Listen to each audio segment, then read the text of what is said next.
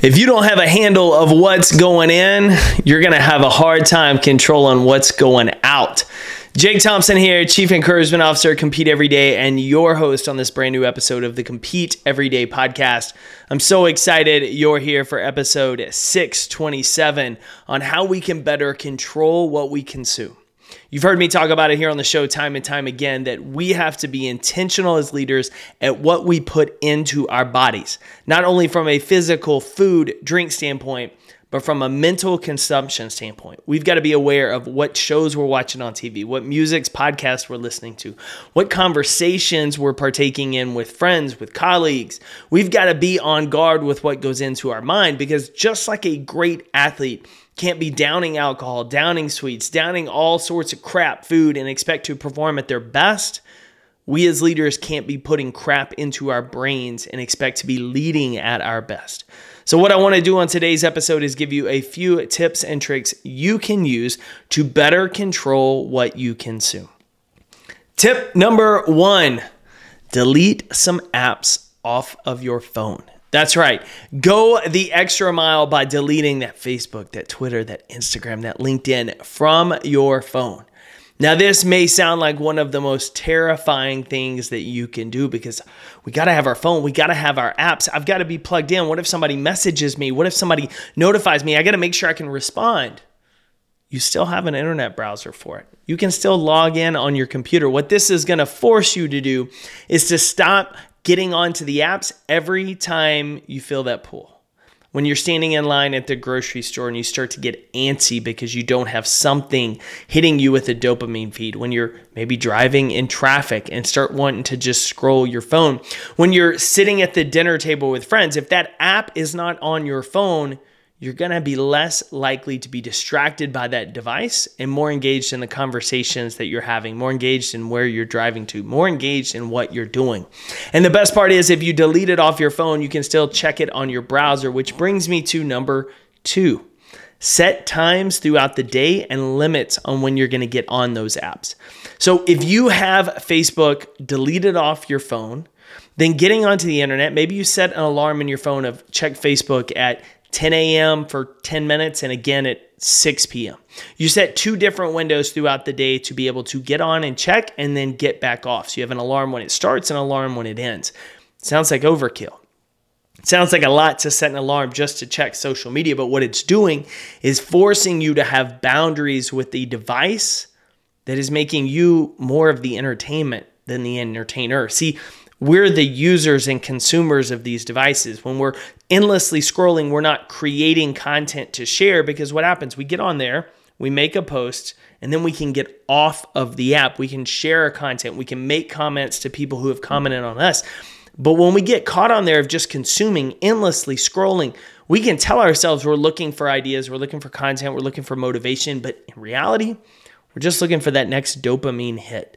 And so, one way to be more intentional with how you intake social media and use it is to simply set timers on when you're going to get on at different points throughout the day. For me, I set a timer every morning at 7 a.m. to hop on LinkedIn. I make a post and then I engage in like five to six comments and then I get off. And then I'll check it again around lunch to make comments on people who have commented on my post or to connect with some new people. I set specific windows because I don't want to be on there all day. Because to be honest, I used to be on there all day. I used to love the dopamine rush. My ADHD, the one thing I notice about having ADHD and that I've started researching more is I'm more inclined to addictive traits, and social media being one of them, those dopamine hits of constantly getting fed. But the one thing I found is when I spend a lot more time on social media, I get more anxious, I get more restless. It's easy to fall into the trap of comparison. You start to feel down. It's no wonder that uh, so many teenagers are struggling from a mental health perspective. No many young professionals are doing the same as we're living our life online and in comparison to other people. And in, even in that regard, it's a fake reality because nobody's really talking about their failures or the mundane stuff or every day. We're only posting our wins. And so when you get caught in that endless loop, when you don't control how you treat social media, what that relationship looks like, you're more likely to get sucked in and lost in it. So, number one, we want to talk about deleting the apps from our phone. Number two, setting time limits on those apps and how intentional we are and when we use them. One caveat to this for part two is if you did not want to delete those apps from your phone, you for some reason you tell yourself you can't, one of the best things you can do is go right into your settings. It's really cool. There is a thing called screen time, and it'll tell you how much time you actually spend on your phone on a day. Better yet, underneath it on your iPhone, there's a thing called app limits. And you can click that app limit and you can set a timer for how much throughout the course of a day you can use social media. So, say your goal is to go from, I don't know, three, four, five hours a day to one, one and a half. No matter what, you're only going to be on social media for 90 minutes every day. You can set it. And then you can set all the apps that counts for LinkedIn, Instagram, TikTok, Facebook, uh, community, whatever apps you're on. And then what's going to happen is as you're using that throughout the day, it'll be normal. But then once you get close to that timer, you're going to get an alert that you have five minutes left in the day for social media. And then after that five minutes, all the apps go dark. There's no more notifications, no more anything until the next day. It's like the apps aren't there. It looks almost like when an app is installing and it's faded out and you can't get into it, it looks like that. And so that is designed if you don't want to get the app off your phone, but you want to be more intentional with it, is using that to shut it down. Now, the third thing that I'm going to recommend that I did for a while, stopped, and have since brought back is this crazy thing called making your phone black and white. It's turning everything down to grayscale because what it's going to allow you to do is stop seeing these red notification bubbles and your entire phone is going to look black and white. Now, if you love to take pictures and videos, your pictures and videos will still be in color. It's only how you're looking at it right now, that screen, that's to come out black and white. And what that's to do is allow you to stop being compelled by those little red notification spots, by all the bright colors that your phone and all the apps have designed to do to pull your eyes in. It's no surprise that your phone looks like a Vegas casino bright lights, bright colors, things to pull your attention. It wants you on the device. But you have to control your relationship with the device, with social media, with all of those apps, instead of allowing them to control you. And so the easy way you're going to do this is head into your settings on your iPhone, same place we just were for focus. You're going to go into your accessibility portion under settings. Ooh, and then here's what you're going to do underneath that. You are going to click on display and text size. Now, you're going to scroll down from display and text size and you're going to see a button that says color filters. And on that color filters, when you click it, you'll notice grayscale is right there. And when you click that grayscale, oh my gosh, all the bright colors are gone. Your phone is black, white, and gray those little red notification bubbles are grayed out. They don't look as appealing to you in gray as they do in red. They're not quite calling your name as before. And so that's one way if you keep those apps on your phone to reduce the amount of time you're on your screen.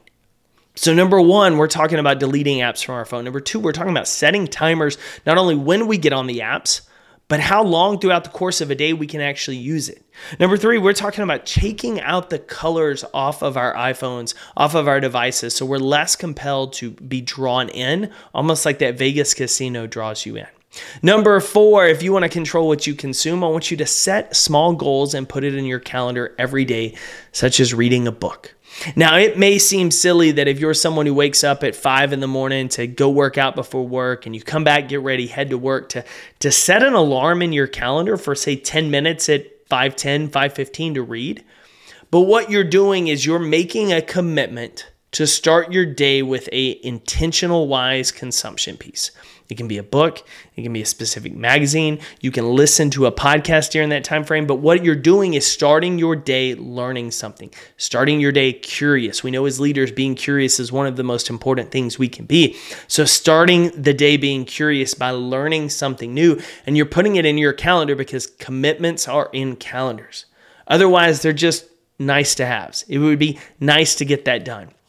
If you look at my calendar, I have a time in there for when I'm going to get on LinkedIn. I actually have an alert every morning to remind me to journal.